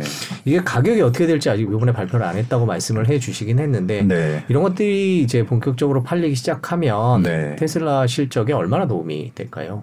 뭐 아직은 당장 올해 내년에 큰 네. 도움이 되지는 않을 것 같기도 한데요. 그렇죠. 지금 초기 사실 그 어떻게 보면 새로운 유형의 그 차종을 내놓은 것이고 뭐 기존의 테슬라가 초기 사업 시기에도 어 캘리포니아 같은 경우에는 지입입법에 따라서 보조금을 상당 부분 좀 의존을 하면서 성장을 했잖아요. 그러니까 트럭 분야도 그런 어떤 초기에는 어쩔 수 없이 보조금에 의존해서 이제 수익 보완을 할 것 같고 사실 그거를 받아내는 것도 저는 굉장히 실력이라고 생각했는데 많이 만들어서 어떻게 보면 보조금을 받아서 어, 트럭을 더 개선할 수 있는 재원으로 활용할 수 있다면 그게 좋은 어, 트랙이라고 생각이 들거든요. 그래서 그런 형태로 좀 발전을 할 것 같고 사실 배터리도 100 킬로와트시가 들어가고 네. 대당 판매 가격이 뭐 2억이 넘어간다고 하면 어, 매출에 당연히 기여가 될 것으로 보이고요. 네. 그러니까 뭐 장기적으로는 당연히 수익 개선이 일어나지 않을까 생각이 되면 예, 좋은 사업으로도 자리를 잡을 수 있을 것 같습니다. 네. 저희가 지금 뭐 대본과 상관없이 계속 질문을 아, 그런가요? 있는데 궁금한 게 그 아까 말씀해 주신 게그 1%의 그 네. 트럭들이 네. 내는 그 예를 들면 환경 오염과 관련된 배출되는 양이 뭐 전체 20% 30% 네, 네. 이런 얘기를 해주셨는데 네. 그렇다면 미국 정치권에서도 이런 전기 트럭에 대한 지원이나 네. 그런 게 절실할 것 같다는 생각도 들거든요. 네, 그런 네. 분위기는 어떻게 또 테슬라에 도움이 될 수 있을까요? 어 그래서 이제 아까 말씀드렸던 것처럼 뭐 IRA 법안 안에 그런 화물 트럭에 대한 보조금들이 상당히 크게 책정이 돼 있다고 보여지고요. 어, 다른 사실 국가들에서도 관심이 굉장히 많을 것 같습니다. 특히나 뭐 유럽 같은 지역에서는 네. 환경에 대한 관심이 워낙 크기 때문에 지금 어, 전기차로 트럭을 대응할 수만 있다면 수요가 어느 정도 많이 올라올 거라고 기대들을 하고 있었거든요. 왜냐하면 저희가 기존의 시각은 어, 승용차는 이미 그 수소와 전기 배터리 전기차에 관해 경쟁이 끝났다. 어떻게 보면 승용차 부문에서는 어, 배터리 전기차가 훨씬 어, 인프라 깔기도 좋고 뭐 성능도 우수한 것들을 보여줬기 때문에 그렇게 해, 했었고 약간 더 커지면 시스템이 더 커지면 사실 대형화 될수록 수소 시스템이 조금 더 컴팩트하다고 다들 이제 기대를 했었는데 어, 테슬라에서 사실상 어떻게 보면 장거리 가는 차량을 먼저 네. 내놓는 바람에 어, 시각을 상당히 바꿔줄 수 있겠다. 그럼 다른 업계들도 아, 테슬라처럼 뭐 차를 유선용으로 만들고 뭐 배터리 효율을 높이고 하면 어, 전기 트럭으로 대응이 가능하지 않을까 생각하면 이제 기존의 트럭 업체들이 굉장히 그쪽으로 전환을 빨리 할 수 있겠다는 그런 생각이 음. 들거든요. 그런 면에서 좀 어, 긍정적으로 보인다 이렇게 생각이 네, 듭니다. 네, 뭐 이번에 발표된 트럭이 어떤 의미가 있는지 네. 어, 자세히 짚어봤습니다. 뭐 환경 측면에서는 확실하고요. 근데 네. 이제 비용이나 이런 문제들이 네. 조금 걸리기는 하는데 조금 더 지켜봐야 될 것 같습니다. 아까 중간에 얘기가 나, 나왔었는데 잠깐 배터리 얘기를 해볼게요. 네. 이제 테슬라의 4680 배터리가 결국엔 테슬라 경쟁력의 핵심이 되지 않겠느냐라는 네. 내용이 이제 Battery Day 이후부터 네. 벌써 몇 1년이 넘었죠. 네, 네. 계속 나오고 있는데 네. 지금 그게 좀 늦어지는 것 같아요. 지금 예. 테슬라의 예. 어떻게 보면 테슬라 경쟁력의 핵심 기대했던 것 중에 핵심적인 요인 중에 하나인 것 같은데 지금 상황 어떻습니까? 어, 어 그래서 제가 보기에는 이제 저는 투자 쪽에 조언을 해드리는 사람은 예. 아니지만 굉장히 긴 호흡으로 좀 보셔. 보셔야 될 것 같은 게 네. 그러니까 배터리 업계 안에서는 이게 1, 2년 안에 될 거라고 생각하지 않았어요. 왜냐하면 네. 내용을 들여다보면 어, 배터리 원가를 56%가량 절감하겠다는 건데 핵심적으로 한 네다섯 가지 정도 기술이 들어갑니다. 그래서 가장 첫 번째가 건식 공정이라고 하는 기존에 이제 그 용매들을 사용을 하는데요. 뭐 NMP나 아니면 음극 같은 물 용매를 쓰는데 그 전극에 이제 양 음극제를 바르고 나서 건조하는 그 과정이 굉장히 에너지 소모적이고 설비가 어 굉장히 많이 들어갑니다. 그래서 이거를 말하자면 용매를 넣는 공정을 제거하는 게 건식 공정인데요. 이 건식 공정을 적용하게 되면 그 같은 설비를 한 10분의 1로 줄일 수가 있거든요. 그래서 음, 예. 이게 가장 이제 가, 크게 기대되는 공, 어, 혁신 중에 하나였고요. 그 다음에 뭐 다른 기업들도 다 하고 있습니다 이미. 그런데 이제 뭐 순 실리콘을 넣어서 음극재 효율을 향상, 에너지 밀도를 향상시킨다든지 아니면은 어, 그 양극재에 원래는 이제 입자가 굉장히 여러 개 합쳐져서 이제 잘 깨지는 그런 구조인데 그걸 싱글 크리스탈 단결정으로 만들어 가지고 이제 깨지지 않게 한다든지 이런 기술들이 이제 하겠다고 하면서 그게 하나하나가 10%에서 20%씩 원가 절감을 이룰 수 있다 이렇게 아, 네. 생각을 했었어요. 네. 근데 이 과정이라는 게 사실 기존 업계들도 수년간 연구했지만 쉽게 해결되지 않았던 거거든요. 그렇기 때문에 사실상 지금 배터리데이 선언하고 나서부터 뭐 2년 정도 시간이 지났어요. 그래서 이런 신공정을 사실 도입하는 데는 2년이라는 시간 이 굉장히 짧은 거거든요. 아, 그렇죠. 그래서 네. 배터리 업계에서는 2년 안에 는될 거라고 아무도 생각 안 했고요. 그러니까 지금도 아직도 뭐 기술을 확보하는 데만 수년이 걸릴 수도 있고 제가 보면 테슬라 입장에서는 이 기술 가운데 뭔가를 선택해야 될 수도 있습니다. 그러니까 아예 개발이 안 된다 그러면 네. 어떤 건 포기하고 대량 생산 체계로 들어가야 되는 그런 상황이 될 수도 있어요. 그래서 이런 것들에 대해서 조금 긴 호흡을 가지고 좀 보셔야 될 것 같아요. 그래서 그런 부분들이 좀 있고 그러다 보니까 이제 최근에 뭐 국내 기업들 LG나 삼성이 테슬라의 4680 배터리를 공급할 수도 있다 이런 이야기들을 했었는데 사실 이거는 기존에 일론 머스크가 우리 자체 생산만으로 우리 물량을 조달할 수 없다 이 얘기를 이미 했었고 그렇죠. LG에게도 물량을 주겠다고 분명히 얘기를 했었기 때문에 원래 어 원래 있었던 내용이라고 좀 생각이 되고요. 어, 다만 이제 같은 폼 팩터 4680 이제 46mm 지름에 80mm 어, 높이잖아요. 네. 그런 그 원통형 배터리의 폼 팩터는 동일하게 생산을 하되 사실 기존의 기술로 그러니까 음. 건식이라든지 뭐 어, 뭐 단결정 기술이라든지 이런 건 넣지 않고 기존의 기술로 생산을 하면 되는 거거든요. LG나 삼성이 그리고 테슬라는 다른 기업에서 공급하는 걸 공급받은 뒤에 몇 년 뒤에 본인들이 이제 판단을 하면 되는 거죠. 기술이 어디까지 완성이 됐으면 판, 스스로 판단해서 이제는 우리가 들어가야겠다 싶은 그 시점에 진입을 할 거라고 저는 생각이 되거든요. 그래서 심지어 뭐 지금은 이제 그 여러 가지 기술 가운데서 보여지는 건 다 아직 어 적용이 많이 안 됐고요. 그러니까 음극 쪽에 이제 건식 공정 정도가 적용이 됐다고 보여지고 뭐 나머지 양극, 뭐 실리콘 음극재, 그다음에 뭐 단결정 이런 것들은 앞으로 개발이 더욱 더 돼야 될 걸로 보이고 어 아까 뭐 세미 트럭에서도 말씀드린 것처럼 4680이 지금은 에너지 밀도가 오히려 기존의 170보다 좀 낮다고 평, 어, 분석이 됐거든요. 실제로 이제 어 분해해서 테어다운 분석을 하신 분들 얘기 들어보면 그래서 아직은 갈 길이 좀 필요하다. 몇 년은 조금 더 기다려야 된다. 그래서 아까도 말씀드렸듯이 뭐 LG나 삼성도 해외 공장을 짓고 나면 설립하는데 2, 3년, 뭐 안정화하는 데까지 4년 뭐 이렇게 걸렸기 네. 때문에 테슬라도 비슷한 사이클을 걸을 수밖에 없거든요. 그럼 아, 아직도 한 3, 4년을 두고 봐야 되지 않을까 좀 생각이 듭니다. 그렇군요. 그러면은 지금 현재 그 전 세계에 생산되고 있는 테슬라의 배터리는 네. 어, 어떤 어떤 회사들 걸로 아, 대체로, 지금요? 예, 예. 지금 지금 뭐 LG에서도 많이 납품을 하고 있고요. 네. 그다음에 중국의 LFP 이제 리튬 인산철계 같은 경우 CATL이 상당 네. 부분 납품을 하고 있죠. 그리고 뭐 미국에서 기존의 파나소닉이 네. 주로 공급을 하고 있죠. 그래서 음. 그렇게 구성이 돼 있다고 보시면 되고 지금 계속 늘려나고 있죠. BYD하고도 하겠다고 하고 네. 그래서 어 사실 물량이 계속 부족할 거라고 보여져요. 배터리를 뭐 테슬라 세미까지 이제 생산하면 10배씩 들어가야 되니까 그래서 계속 공급처를 좀 확보해야 되는 그런 상황이라고 보여집니다. 그러니까 겉에는 같은 테슬라래도 속에 들어가 있는 배터리는 네. 생산 회사나 그 배터리 방식이나 이런 것들이 참 다양하다 이렇게 보면 되겠군요. 네, 그렇습니다. 그래서 음.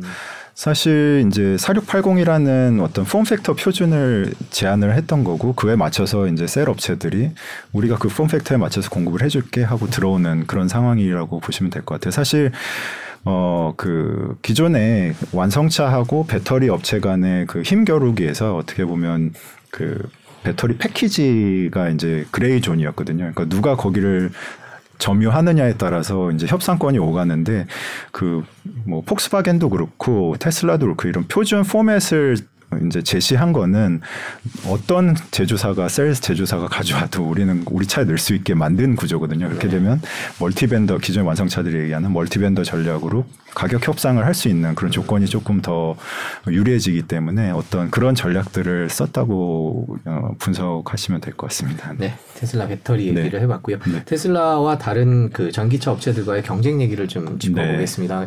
이제 뭐 지난번에 나오셨을 때도 말씀해 네. 주셨는데 네. 지금 테슬라가 뭐 전기차에서는 1위고요. 다른 네. 기업들이 추격을 발작을 하고 있습니다. 발작하고 있는데 네. 지금 상황이 뭐 특별히 달라진 게 있나요? 올해 2022년 상황 어땠는지 네. 좀 짚어주시고 2023년 전망까지 좀 해주시면 좋을 것 같아요. 어, 예.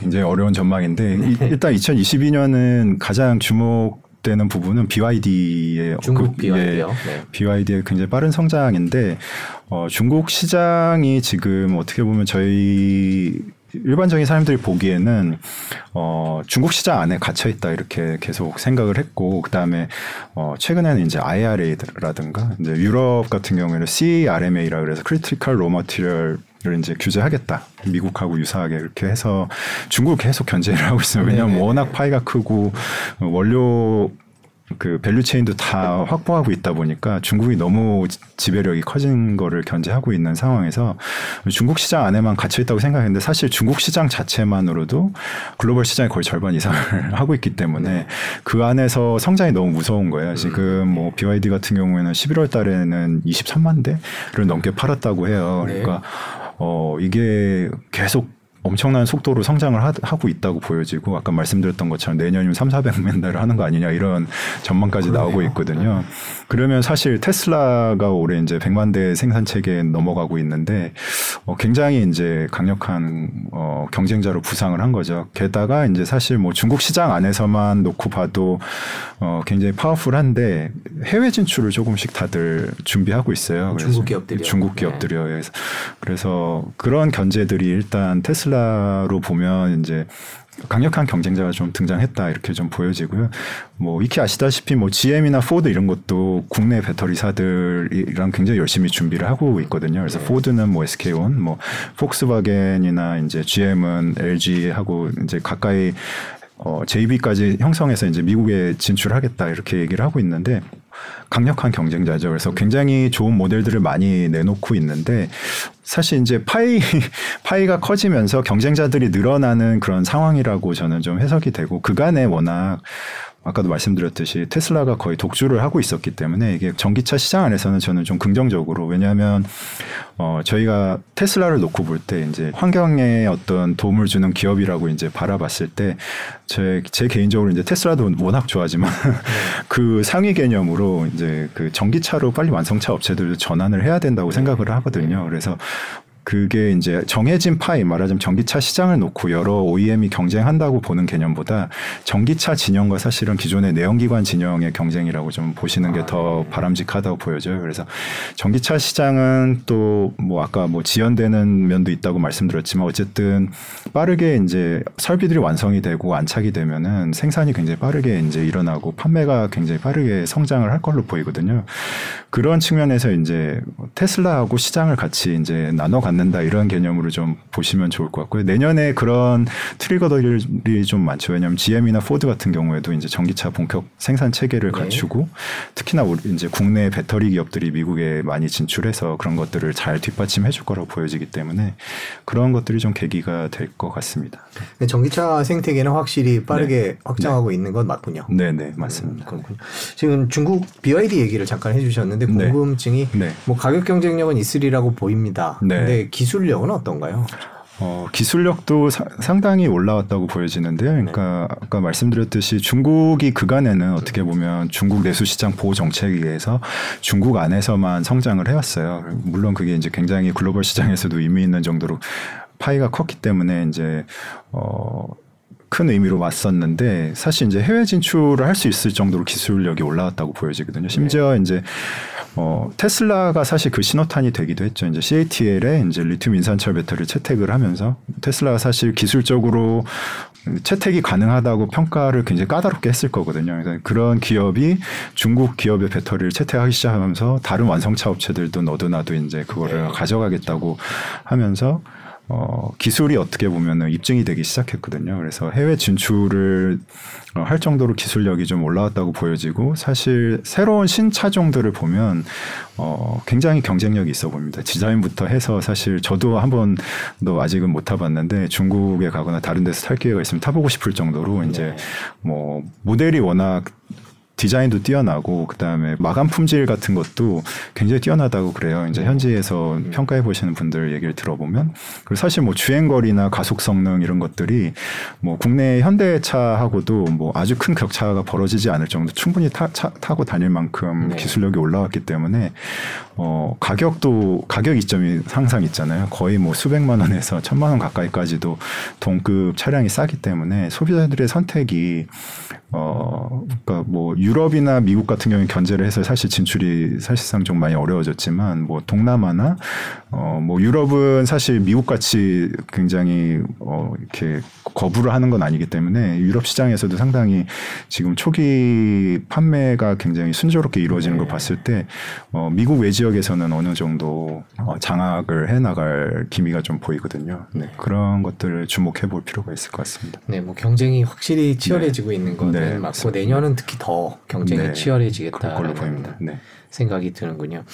그 지금 저희가 뭐 어, 댓글란이 되게 아, 네. 감론을박이 네. 이제 진행이 되고 있는데 네. 그 많이 나오는 얘기가 이제 결국에는 테슬라의 최고 장점은 자율주행이고 그것이 언제쯤 이루어지는 네. 것이냐에 관한 말씀들을 많이 하고 계세요. 개인적으로 네. 이제 뭐 엔지니어시니까 네. 자율주행 테슬라의 자율주행 방향, 어, 뭐 정도 이런 것들을 한번 정리를 해주시면 개인적인 의견을 한번 들려주시면 좋을 것 같아요. 어, 네, 뭐 사실 저도 뭐 정확히 어. 언제쯤 뭐가 이뤄질 거다 이렇게 음. 호언장담하기는 어려운 상황인데 어 누가 봐도 지금 현황에서는 어 자율주행 기술에 누가 가장 다가가 있냐 봤을 때는 테슬라의 FSD가 확실히 이제 그 주행을 해보신 분들도 이제 가장 어 진보된 시스템이다 이렇게 평가를 하고 있다고 좀 보여지고요. 뭐 지금 풀려져 있는 차량 fleet 그러니까 실제로 이용하는 사람들이 그만큼 많기 때문에 데이터 축적도 많이 이루어지고 있다고 보여지고 어, 사실상 완전 자율주행이 아니라고 하더라도 FSD 옵션이 그렇게 비, 비싼데도 불구하고 소비자들이 선택을 하는 이유가 있을 거거든요. 그러니까 그만큼 유용하고 어떻게 보면 새로운 driving fun 그러니까 그 전에는 직접 운전하는 게 재밌었는데 지금은 자유 어, 반 말하자면 운전자 보조 기능을 켜놓고 그걸 즐기는 지금 어떤 아, 네. 문화가 테슬라 팬들 안에선 있는 것 같아요. 그래서 그런 차원에서 계속 FSD는 보급이 일어날 거고 그러면 그런 과정에서 어, 데이터 축적이 더 다른 기업보다 더 빠르게 많이 일어날 걸로 보이고 개선도 그만큼 잘 될 거다라고 보면 뭐 시점은 아직 저는 뭐 레벨 4, 5까지 가려면은 어, 몇 년 기다려야 된다고 생각하지만 가장 빠르게 다가서지 않을까 이렇게 생각이 듭니다. 경쟁 업체들의 상황은 네. 어떻습니까? 네. 그것도 궁금해요. 네, 아까 말씀하신 것처럼 뭐 애플이 어, 자율주행차 개발 완전히 포기한 걸로 보이지 않, 고 아직도 이제 시험을 하고 있는 걸로 보이는데 뭐 완전 자율주행 기술의 완성보다는 뭔가 모빌리티 서비스 쪽으로 눈을 돌리고 있는 게 아닌가 이렇게 좀 보여지고요. 뭐 최근에 폭스바겐이나 포드가 투자했던 아르고 AI 같은 네. 이런 기업이 사실상 뭐 어, 해체가 되면서 좀 AI 어, 그 자율주행 업계에서는 조금 안 좋은 시그널로 좀 보고 있어요. 그리고 혹자는 역으로 오히려 그래서 테슬라만이 네. 살아남았다 이런 해석도 해석도 네. 가능한데 어 어쨌든 뭐 그 완전 자율주행으로 가는 길이 쉽지 않은 거는 분명한 것 같고 테슬라도 사실 어 연내 뭐 그 wide release를 완성하겠다 이렇게 한 거에 비해서 아직 조금 그 이후에 뉴스가 좀 안 보이고 있거든요. 그래서 어 역시나 시간이 조금 필요한 부분이 아닌가 좀 생각이 듭니다. 음. 네. 그러니까 경쟁 업체들을 얘기 굳이 뭐 네. 얘기하지 않아도 테슬라가 가장 압도적으로 앞서 있다 이렇게 판단을 됩니까? 어, 뭐, 사실 이제 개발 철학 자체가 조금 차이가 있는 것 같아요. 그러니까 테슬라는 처음부터 아예 운전자 개입을 하지 않는 쪽으로. 그러니까 네, 모든 그, 네. 어, 지금도 보시면 뭐, 그, 깜빡이를 켜면 스스로 이제 진입할 때 스스로 켜지고 뭐 이제 진입하고 나면 꺼지고 뭐 이런 아예 사람의 개입을 어떻게 보면은 어, 배제하는 방향으로 이제 그 UI들도 개발이 되고 있거든요. 그렇기 때문에 어, 테슬라의 개발 철학은 우리는 무조건 사람의 개입을 없앤다는 쪽으로 개발을 했기 때문에 조금 시스템 자체가 차이가 있는 것 같고 사실 뭐 웨이모나 아니면 국내에도 많은 자율주행 기업들이 있거든요. 네. 그런 기업들은 어, 단거리 내지는 제한된 구역 아니면 제한된 조건, 뭐 기후 조건이라든가 네. 이런 거를 제한을 두고라도 어, 정해진 구간을 서비스해주는 이런 모빌리티 서비스부터는 충분히 시작할 수 있지 않겠느냐라는 관점에서 하고 있기 때문에 그런 어, 사실은 주행 감각 면에서도 그런 차이들이 느껴지거든요. 네. 그래서 그런 차별점이 좀 있다 이렇게 생각하시면 될 것 같습니다. 네, 저희가 이제 자율주행까지 살펴봤고요. 네. 이제 트위터 얘기를 해야 되는데 저희가 이제 명관님 네. 이제 네. 엔지니어시니까 아, 저희가 예. 트위터 얘기를 얼마나 여쭤봐야 될까 고민을 좀 했는데 네. 이 1년 이제 일론 머스크가 저기 트위터 사용하겠다 뭐 이런 얘기들은 했습니다. 네. 네 했는데 일론 머스크가 돌아오는 돌아온다고 가정을 한다면 이런 네. 귀환이 테슬라에게 얼마나 그 플러스가 될까요? 어, 지금 뭐, 사실 이게 저희가 표면적으로 볼 수 있는 거는 주가로 지금 그런 아, 예, 것들이, 예. 어, 네. 뭐 어떻게 보면 민중의 심리가 네. 드러나는 거잖아요. 그런 걸로 봤을 때는 이제 트위터 상에서도 내가 사임하는 게 좋겠냐 우선 네. 물었잖아요. 네. 그러니까, 어, 많은 투자자나 아니면 테슬라에 관심을 갖고 있는 분들이 제발 테슬라에 집중해라. 갈 네. 길이 먼데. 그러니까 아까 뭐 사전에 좀 얘기를 나눴을 때도 그러면은 테슬라에 대한 관심도가 떨어진 게 아니냐. 새로운 도전을 또 도전하는 거 아니냐 이런 얘기도 오갔었는데 어, 분명히 돌아오면은 당연히 이제 테슬라 투자자들 입장에서는 오히려 긍정적인 신호라고 보여지고 지금의 지금 어, 단기간에 굉장히 많은 흔들리는 모습들을 좀 네. 그러니까 일론 머스크는 본인은 확신을 갖고 있지만 이제 네. 겉에서 보기에는 이게 어, 뭔가 좌우로 흔들리는 모습들인 것 같아서 불안감을 느꼈을 거란 말이죠. 그래서 다, 안정적으로 뭔가 테슬라에 다시 집중하는 모습을 보이면 뭐 주가 측면에서는 네. 뭐 제가 그걸 권유하는 건 아니지만 네. 뭐 긍정적이지 않을까 좀 생각이 듭니다. 일론 머스크는 왜 트위터에 그렇게 집착한다고 생각하세요? 개인적인 의견이 궁금해요. 아, 뭐 처음에는 사실 테슬라가 광고를 안 하기로 유명하잖아요. 네네. 아. 사실 테슬라의 성장이 어떻게 보면 그 주가의 어떤 오르고 내림을 트위터가 결정하기도 했지만 네. 테슬라 판매 기여를 한 데 있어서 트위터라는 소통 채널 굉장히 성장 그렇죠. 과정이 네. 컸거든요. 그렇기 때문에 일론 머스크가 애착을 상당히 갖고 있었지 않았나 싶고요. 지금 거의 파산의 길로 가고 있었던 기업이잖아요. 근데 본인 입장에서는 소, 사, 그, 외부와 소통하던 채널이 하나가 사라지는 거였고, 뭐 테슬 일론 머스크 아시다시피 페이팔 마피아 출신이니까 IT 업계에서 뭔가 하나의 성공 신화를 쓰고 나온 사람이잖아요. 그러다 보니까 자신감이 있었을 거라고 생각해요. 그래서 이 트위터를 내가 정말 제대로 뜯어 고쳐 보겠다. 그러니까 뭐 최근에 뭐 정치적 중립에 대한 이슈도 나왔었고 어 그래서 트위터 파일이라는 게 공개돼 가지고 대통령 바이든에 대한 뭐 공격도 했었고 애플하고도 뭐 이슈가 있었고 많이 있었잖아요. 어 그런 것을 봤을 때 SNS는 편향적이어서는 안 된다는 뜯어 고쳐서 어떤 중립적이고 사회에 기여할 수 있는 네. SNS를 만들어 보겠다 이런 의지가 보인다고 이제 많이들 해석을 네, 하시는 네. 사실 뭐 저는 그 트위터에 대해서는 아주 그렇게 깊이 분석을 해보지는 않았기, 않았기 때문에 읽어본 내용들을 좀 말씀드리면 그런 생각들을 좀 갖고 있는 것 같아요. 네. 그뭐 text data mining 그런 얘기도 처음엔 나왔었는데 네. 그거는 그렇게 크게 안 보고 계신 어, 거군요. 아니요. 뭐 그 그러니까 사실 큰 목적은 아까 말씀드렸던 어떤 어떤 SNS의 긍정적인 효과를 이끌어내는 것, 그 다음에 네. 트위터를 제가 보기엔 일론 머스크라면 수익 전환을 할 수 있다고 생각했기 때문에 그 많은 돈을 이제 쏟아 부어서 한다고 생각을 했고요. 이제 부수적인 효과들이 굉장히 많을 거라 생각하거든요. 테슬라가 사실 이제 자율주행을 하면서 모으는 주행 데이터들이 이제 이미지 데이터는 많이 갖고 있는데 AI 업계에서 사실 그 자연어 처리를 하는 알고리즘 개발 과정에서 AI의 진보들이 많이 일어났어요. 그래서 뭐 저희가 알고 있는 OpenAI라든가 이제 테스 일론 머스크가 funding하고 있는 이런 곳에서도 GPT 모델 뭐 이런 것들 최근에 혹시 보셨는지 모르겠는데 네. ChatGPT 뭐 이런 어, 것들 모델 뭐 네.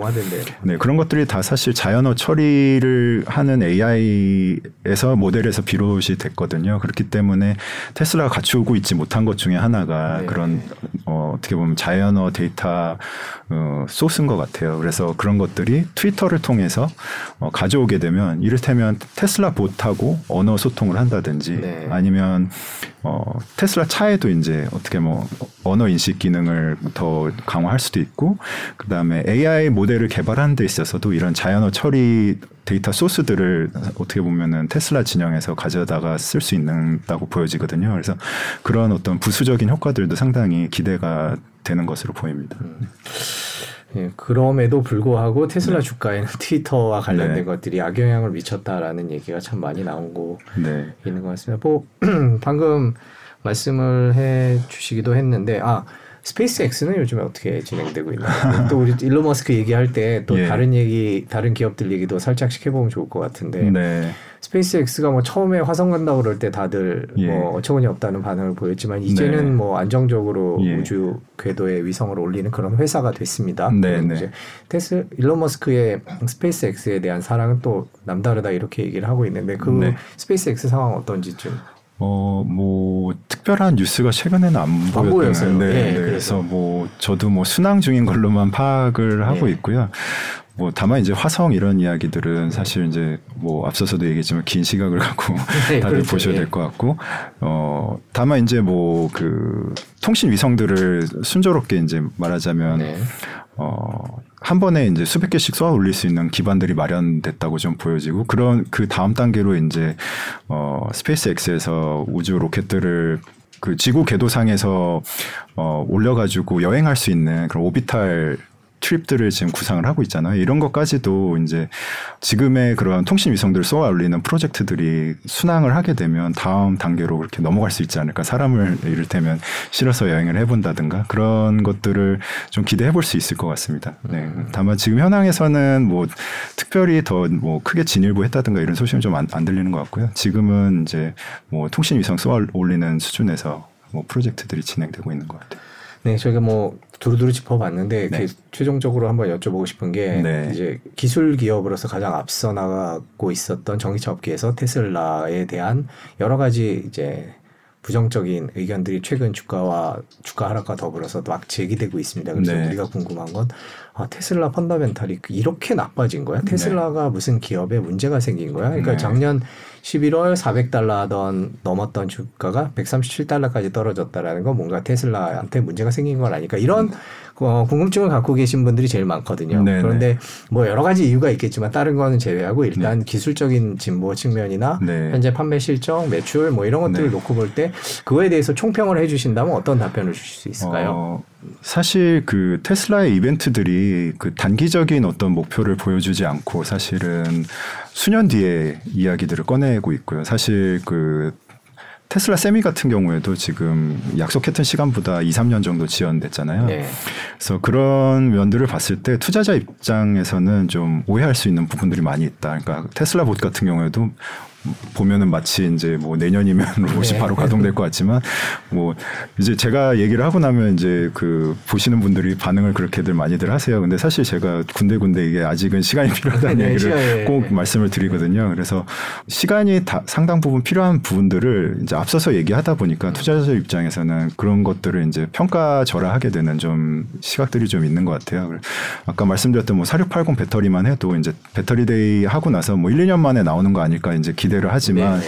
어 사실 실상은 그러기 어렵거든요. 그러니까 업계에 계신 분들은 다 어떤 timeline을 대충 그리고 아 이게 뭐 몇 년 안에 이루어질 일은 아니구나라는 생각을 하게 되는데 잘 그 깊이 들여다보지 않으신 분들은 이게 아니 왜 발표를 해놓고서 소식이 없느냐 이렇게 좀 기다리지 못하는 그런 내용들이 있을 수 있을 것 같아요. 네. 네. 그 지금 뭐 크게 펀더멘털이 달라진 건 없다 이렇게 받아들이죠. 예, 제가 보기엔 뭐 사실 전기차 판매 사업은 거의 정상 궤도에 올라선 게 아닌가 좀 생각이 되고요. 그래서 선순환 주기에 좀 들어가서 이제 성장만 하면 된다고 보여지고요. 다만 최근에 이런 발표들 하고 그다음에 경기 침체라는 악재가 좀 있다 보니까 내년에 사실 자동차 경기 안 좋다는 시각들이 네, 많다 보니까. 예, 그게 겹쳐져서 좀더 기대보다 더 많이 떨어진 게 아닐까 그런 생각은 좀 듭니다. 네 그렇군요. 네. 그 아니 말씀해 주시는 중에 궁금한 게 계속 떠올라가고 네, 네. 지난번에 나오셨을 때 저희가 AI Day 때 나오셨잖아요 네, 네, 로봇이 네. 그 이후로는 무슨 뭐 달라진 얘기나 새롭게 나온 얘기들이 있었나요? 좀? 어, 저도 접한 게 어, 예, 없습니다. 테스- 테슬라 봇관에서는 뭐그 네. 뒤로 소식이 좀 잘 안 보이고 있고요. 그러니까 그런 네. 것들이 예. 점점 그 뭐 일론 머스크가 딴데 네. 집중해서 네. 그런 거 안 챙기는 거 아니냐 트윗도 안 하고 네. 이제 그런 생각들을 좀 하시는 것 같아요 많은 분들이. 네. 근데 뭐 사실 주기가 너무 짧죠. 왜냐하면 이런 사실 다른 기업 입장에서는 완전 신사업에 진입을 아, 한 그렇죠. 거거든요. 예. 근데 뭐 1, 2년 만에 성과를 보인다는 거는 뭐 아무리 테슬라라도 쉽지 않다고 좀 보여지고요.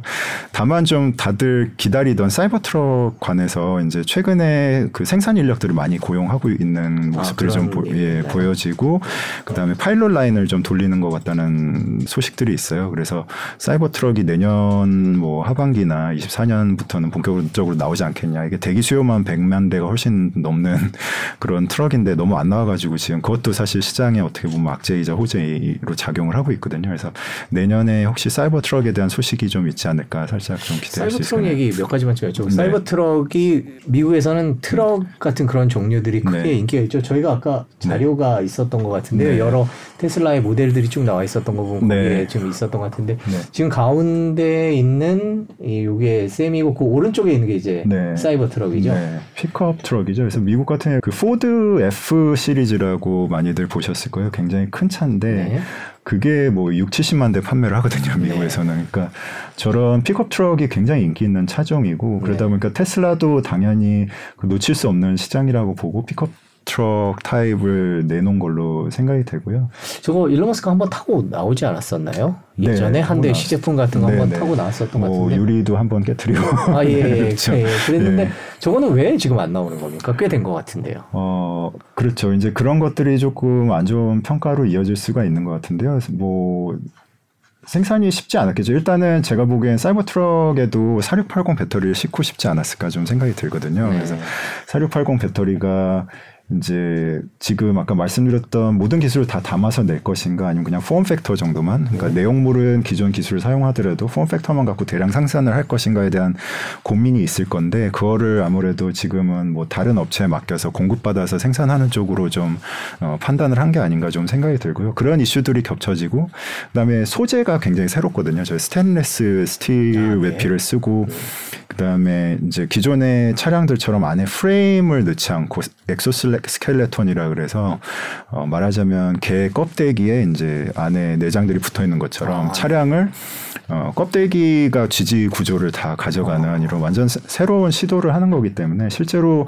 그게 프레임을 정말 빼고 어느 정도 적용할 수 있을지도 사실 기술적으로 좀 굉장히 어려움이 있을 것 같고요. 스테인레스 같은 경우 이제 뭐 접합 자체도 용접이라든가 아니면 네. 체결 자체도 기존의 일반 철강제나 알루미늄제보다 어, 쉽지 않거든요. 네. 그러다 보니까 그런 난관들이 좀 극복하는 게 좀 시간이 걸리는 게 아닌가 좀 생각이 듭니다. 아무래도 저런 사이버 트럭 같은 종류의 네. 트럭 을 생산한다면 테슬라의 예. 매출이나 실적에는 큰 보탬이 되겠죠. 미국 시장의 특성상. 그렇죠. 예, 좋은 가격에 팔 수 있는 시장이고 뭐 원가 경쟁력을 뭐 워낙 잘 뽑아내는 기업이니까 그런 것들 좀 기대해 볼 수 있을 것 같습니다. 일론 머스크의 다음 작품은 네. 뭐가 될 거라는 얘기들이 이렇게 나오나요? 일론 머스크가 네. 트위터 이제 트위터는 물러나면은 좀 조용해지지 않을까 싶고 그 다음에는 또 뭐를 네. 할까 뭐 이런 전망들이 또 나오는데 어떻게 아... 개인적으로는 뭐 생각하시는 게 있으세요? 저도 궁금하네요.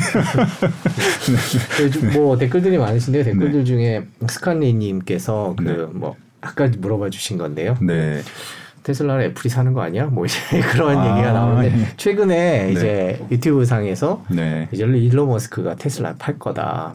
네. 팔수 있는 그 팔 때 그 비용을 감당할 수 있거나 시너지를 기대할 수 있는 회사는 애플이나 네. 구글이나 삼성이다. 뭐 삼성은 네. 미국 정부가 오케이 할까? 네. 뭐 이런 얘기들이 오가면서 음 요즘에 그 일론 머스크가 워낙 테슬라에 관심이 없는 듯이 보여지 보이니까 이제 그런 어 추론들도 논리전 추론들도 나오거든요. 이제 개인적으로 저는 연구원님의 의견이 궁금해서 네. 좀 답을 듣고 싶어요. 뭐 굉장히 흥미로운 가설이라고 네, 생각이 가설이죠. 이건 진짜 네, 가설이죠. 가설이라고 네. 생각되고 뭐 저 또한 제 개인적인 의견이기 때문에 가설 중에 하나일 네. 것 같은데 저는 아직 테슬라에서 풀고 싶은 숙제들이 많이 남아 있다고 좀 보여지거든요. 아, 일론 머스크가요. 예, 네. 그러니까 그리고 기본적으로 일론 머스크가 그 꿈꾸고 있는 전체적인 그림이 결국에는 테슬라에서 시작이 돼서 뭐 태양광 발전에서 뭐 에너지 storage로 연결을 하고 에너지 시스템 시스템을 연결을 하고 자율주행 시스템을 연결을 네. 하고 뭐 그 통신 위성을 연결하고 이런 전체적인 그림을 놓고 봤을 때 하나의 그 어, 중요한 key가 이제 테슬라라는 기업이 될 거라고 네. 보이기 때문에 아직 좀 놓기에는 이르지 않은가 저 개인적으로는 좀 생각이 들고요. 네. 어, 테슬라를 아직까지도 아주 많은 양을 보급하지는 않았다고 생각해요. 이제 네. 이제 겨우 이제 연간 100만 대 체계를 갖췄기 때문에 어, 앞으로 뭐 2천만 대까지 늘리겠다고 했잖아요. 그러니까 그 정도로 차량이 많이 보급되고 나면 이 테슬라라는 차량 자체가 이 하드웨어로서만 의미를 갖는 게 아. 니라 많은 서비스를 얹을 수 있다고 생각이 되거든요. 그렇죠. 그러니까 트위터 얘기 중에 하나 나온 게 이제 payment 갖고 애플하고 다투고 이런 얘기들이 있는데 그러니까 뭐, 뭐 암호화폐를 적용해서 결제 시스템을 in-car에 넣는다든지 이런 것들이 또 게임 시스템을 넣어서 또 payment를 하게 한다든지 뭐 엔터테인먼트 시스템을 넣어서 또 구독하게 한다든지 굉장히 많은 용처로 사용이 될 수가 있다고 보여지거든요. 그래서 아직도 갈 길이 많이 있는데 지금 굳이 팔까 그런 생각을 저는 개인적으로 합니다. 네, 그렇군요. 네. 이거는 이제 진짜 어, 가설에 대한 네. 저 그 생각을 여쭤본 겁니다. 네. 그뭐 저희가 투자 얘기는 위원님께 잘안 안 여쭤봅니다만은 네. 그냥 마지막으로 테슬라 네. 주가 네. 지금 137달러에 대해서는 네. 어, 어느 정도 수준이다. 이건 진짜 투자가 아니라 개인적인 생각을 여쭙는 겁니다. 저희가 네. 엔지니어로 모셨으니까요. 네. 네. 아, 예, 뭐, 네, 일단 뭐, 저 개인적으로는 뭐, 그, 장기 투자로 좀 보셔야 되지 않을까 생각이 돼요. 그래서 뭐 펀더멘탈이 크게 바뀌었다고 저 개인적으로는 생각하지 않기 때문에 성장 여력이 굉장히 많이 아직도 있다고 보여지고 최근에 여러 이슈들이 악재로 작용한 게 아닌가 이렇게 저는 좀 생각을 합니다. 그래서 뭐 저와 공감대를 이루신 네. 분들은 네. 장기적인 안목으로 아까 말씀드렸던 네. 프로젝트들이 아직도 뭐 3, 4년 뒤, 길게는 뭐 5, 6년 뒤에 다 이루어질 거기 때문에 최소 뭐 저는 5, 6년 보고 생각을 하고 있거든요. 그런 네. 시각으로 좀 투자를 하시는 게 좋지 않을까 생각을 해요. 네, 제가 이 질문 안 드리려고 했는데 개인적인 네. 생각이 너무 궁금해서요. 네. 여쭤봤습니다. 네. 어, 오늘 긴 시간 감사하고요. 항상 저희가 모실 때마다 이제 기술에 관한 기술의 진보에 관한 얘기를 들을 수 있어서 너무 좋은 것 같습니다. 다음에 또 모실 때도 분명히 또 테슬라가 뭔가를 해놨겠죠. 네. 네. 그때 다시 모셔서 얘기 듣도록 하겠습니다. 네. 오늘 긴 시간 고맙습니다. 네, 감사합니다.